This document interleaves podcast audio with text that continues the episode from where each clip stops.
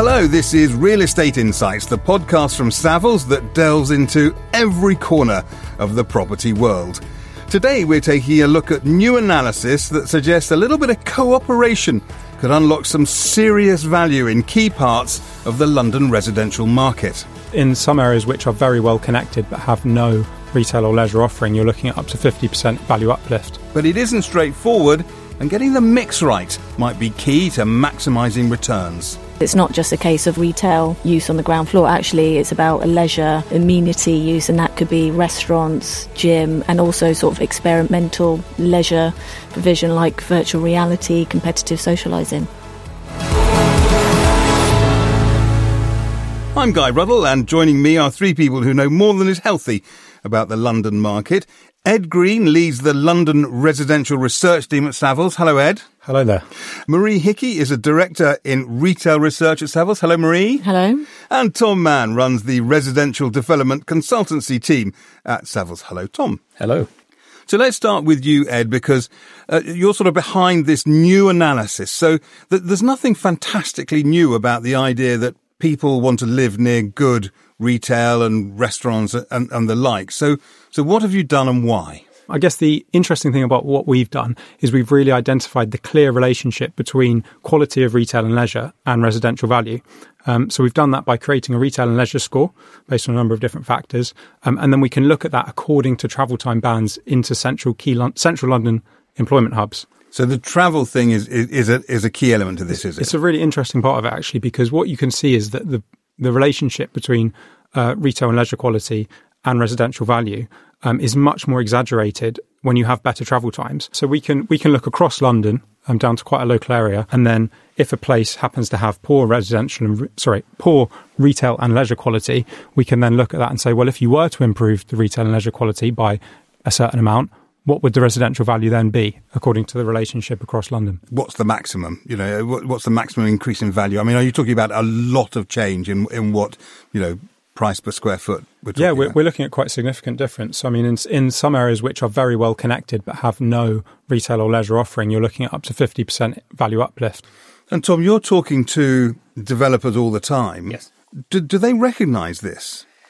They do, but I think one of the big challenges is, of course, how, how much can a single development you know, elicit that kind of change. Um, but a lot of the projects we do work on are, are very, very large, and a lot of our, our clients, and we often get Marie involved as well, uh, want to understand what they need to do in order to facilitate that change. Because a, a very, very large site, which has you know, many thousands of residential units, typically needs quite a lot of retail to go with it. But what that's going to constitute is is, is an enormous challenge, especially in the in a world where the retail environment is changing so profoundly. Yeah, because uh, go on. Marie, yeah, I was going to say, and also it's not necessarily retail. I think if you look at how consumers are spending their time and their money, that's changed significantly. So, you know, since 2009, the fastest growing part of household spend is actually leisure and recreation. So for developers, it's not just a case of, okay, it's a retail use on the ground floor. Actually, it's about a leisure um, amenity use, and that could be restaurants, gym, and also sort of experiential leisure provision like virtual reality, competitive socializing. One of the big challenges that we've seen in the last 10, 15 years is there's been something of an arms race when it comes to amenities that developers are willing to provide on large development sites. So typically, a develop, development will provide you know, a gym, swimming pool, a residence lounge, potentially a cafe, etc. Uh, but with that comes also an increasing service charge. And actually, when the you know when, when mortgage constraints are, are higher than they've been before, when the cost of living is uh, is pretty high, when you've suddenly got a service charge that is, is, is pretty large as well, that can make a, a difference to a buyer uh, or even a rental tenant. So the big challenge is, is how can sort of placemaking and a, and a look at retail that provides all those things that are you know, considered amenity, uh, but are actually provided by commercial uh, enterprises. How can how can they provide the quality of life without a developer having to pay for them, but also the end user having to pay for them through a huge service mm. charge without any choice. And on top of that, you've got, you know, the retailers and the leisure operators. They want more flexibility in terms of the lease terms. I think the old days of, a, you know, a leisure operator or retailer will come up and go, yeah, we'll take a 10 year, 15 year lease. Those days are gone to a certain extent, depending on the location. Um, how do developers of large mixed use schemes provide that greater flexibility for those operators to come in and operate those spaces effectively and generate profit.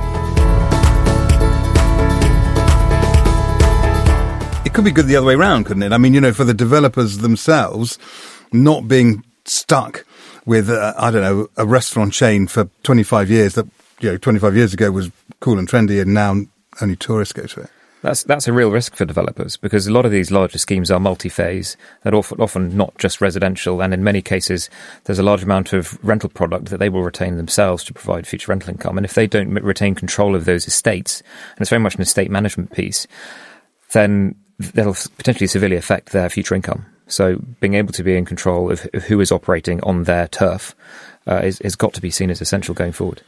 Ed, how how much is this about getting everybody? I mean, it, it, obviously, around this table, everybody is talking and friendly, and you all work with the same organisation, and one imagines that you don't fight too much when you're at your desks instead of here. But how much is it about getting you know people in Tom's world and people in Marie's world to to think long term together from the from the beginning? I think it's hugely important. Yeah. Um, real estate across London needs to be used, I guess, in the best way possible, both to provide more homes for Londoners um, and also just generally to create good places, vibrant places that people want to go to.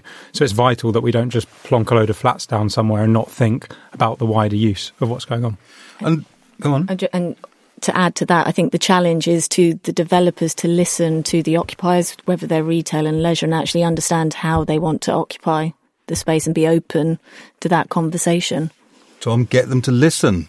We are trying. many, many of them do. Yeah. And there are some fantastic examples of how, particularly on schemes like King's Cross, where the implementation of the, of the retail uh, was absolutely the bedrock of, of, of, everything that's been done there. They, their approach has been, uh, by many, you know, seen to be an, an absolute exemplar in the, in the development community because they've created a place first and foremost, and then they've they've got a huge amount of commercial space and a vast amount of residential as well but the values there have been propped up by the placemaking that's been done. And placemaking is a word that's been sort of bandied around an awful lot, but that is so often driven by bringing people in that retail and leisure component. We talk a lot about developers here, of course, and retailers a bit, but um, is this good news, or, or does it help for, for home buyers and homeowners? Enormously. I mean, one of the key things that drives a lot of buyers is convenience. And if a lot of the research that Ed and his team have done is pointed to, you know, transport, quality of retail, etc., for people buying in a development, if, if the retail there serves their needs, then that's that's incredibly important, and that will add value to their lives, not just to their real estate. Can we turn this around completely, Marie, and, and, and look at it from the retailer's point of view, because you know you'll know as well as anybody, and we all and we all and, and, and not only anybody, everybody knows retail's struggling. Your physical retail is struggling. You've got empty space and all that sort of stuff. Is, is there anything that could be done from looking at it from that point of view? I would say, you know, London is still a place retailers want to be. Saying that, you know, there are parts of London where we might have too much space in a scenario where some retailers are rationalizing their portfolios, but that provides an opportunities for owners of retail properties to redevelop it, uh, re-intensify, so bring in new uses, notably resi, because if you bring in residential, you're essentially creating additional footfall for the retail that remains. Does that play for you too? Yeah, there's a real yeah. symbiosis there between retail and residential. We've done some research which shows that um, up to 50% of London's vacant floor space, vacant retail floor space, is in areas where you could actually build um, homes which are a relatively affordable price point for Londoners. So there's a significant opportunity there for developers to get on board, look out for those opportunities, um, and try to build some more homes. So, for example, we've uh, worked on projects where we've had a supermarket where you've got a car park on one part of the site, surface car park, and a large, uh, effectively grocer trading next door. They don't want to lose any trade. On the car park side, there's an opportunity to build a new supermarket with residential above, providing income from the residential as well as the supermarket. But, but also, once you've knocked down the old supermarket, you can build more residential on top of that, providing even more income. And you're a REIT, the opportunity to create a, a larger income off your specific single piece of land, that's that's a that's a hugely enticing thing to to do. And I remember Marie has been, I know, speaking to a number of such uh, landowners, as have we. And the, you know these, you know, the REITs, the those long term investors, are already used to being long term holders of estate. So you could say in some cases they might be very well placed to, you know, do that place creation and add that additional value. whenever we do these podcasts, I, am always looking uh, for the magic bullet to solve the, the housing crisis. We know we're not building enough houses, nearly enough houses in London and the rest of the country. Is this the magic bullet? Um, I don't think it's the magic bullet, but I think it's it's a it's a significant opportunity for London to build more homes. So as you say, there's ninety. We estimate that you need to be building around ninety four thousand homes a year in London to improve affordability. Currently, the most recent figures suggest we built around 40,000 homes last year, so a really significant shortfall. Um, we expect in the markets which need it most, which is the markets below £700 a square foot, that's where 87% of demand is for housing in London. So, with this lovely overlap, this very convenient overlap between uh, vacant retail um, and the big, big uh, amount of demand for residential, there's a nice opportunity there to deliver more homes. But yeah, it's a big challenge, and it's not something that simply redeveloping uh, retail sites is going to solve in itself. So just to sum all that up, then that bit and talking earlier uh, uh, about uh, the you know the development and, uh, and retailers working with developers, developers working with retailers better. It's all very well thinking about it and then writing about it and us talking about it. Is it really going to happen, Marie? Yes, and uh, can I say why? Yeah. As I think particularly, like. I think particularly for the REITs that own shopping centres, let's say, I think they have. In some ways, they have to because of the challenges facing retail. So I think now is a perfect opportunity. Tom, I, I think residential developers have certainly woken up to the fact that retail has been particularly well executed on many of their sites, and as a result, when five, ten years after completion of a development, they've still got empty retail units. Uh, they know something's wrong, and many of them we've had that conversation with, where they want to, to see things done differently. The challenge is, of course, getting people to think differently about how they attribute value to retail, particularly when they're purchasing a site. Normally, with the benefit of a planning consent, there is a value attributed to that. How that is realised, typically for developers, how soon can we realise that? There has to be a longer term view, and if the if if, it, if that creates more value and actually that creates more value for the residential as well, then there's an opportunity there which I, I can't see any developer not willing to investigate that more thoroughly. So, Savills standout statistic time, putting everybody on the spot yet again. We're looking for a single statistic that makes people's eyebrows go up or go ooh or something like that.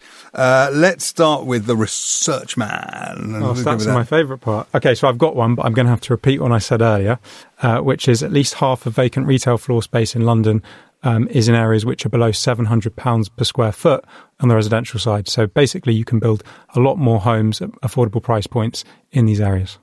Marie, what's your Savills standout statistic? Well, mine's very much a retail focus one. And I think a key one to flag, even with the environment in terms of challenges facing retail, but uh, we estimate about 30% of online retail sales touch a store in some way. So that's either through click and collect or where the consumer's gone in store, tried the product, but ordered it at home, which highlights that having a store for retailers, for brands is still very important, particularly in London. Yeah, yeah, that's it. That is surprising. Tom, what's yours? Uh, I guess it's just to sort of highlight the scale of um, the opportunities in London. I mean, as a team, we're advising on over forty billion pounds worth of development, residential development in London uh, majority of which is mixed use. So there's, there's a hell of a lot going on out there, uh, and there's an awful lot that needs to be done still. Yeah. And that's just you and your team. Yeah. Wow. There is a lot of activity, guys. You know, it's been fascinating. Thank you very much for being here. Have you all enjoyed it? Yeah, very much so. Enjoyed might be a strong word, but I've found it. Oh. I liked it. Oh, good. I'll do it. I'll do another one. Good. That's I'll even listen to one. Don't start that. Excellent. Well, listen, thank you all for being here. It's been really, I, for one, have found it absolutely fascinating. And if you want to find out more, then there's lots of detail, including some excellent maps of hot and not so hot spots in the London Residential Development Report, which can be found on the research section of the Savills website, savills.co.uk slash research, or you can find a link in the episode information of this podcast. And if you want to make sure you don't miss out on any future pearls of property wisdom from Real Estate Insights, then please subscribe to us using your usual podcast provider.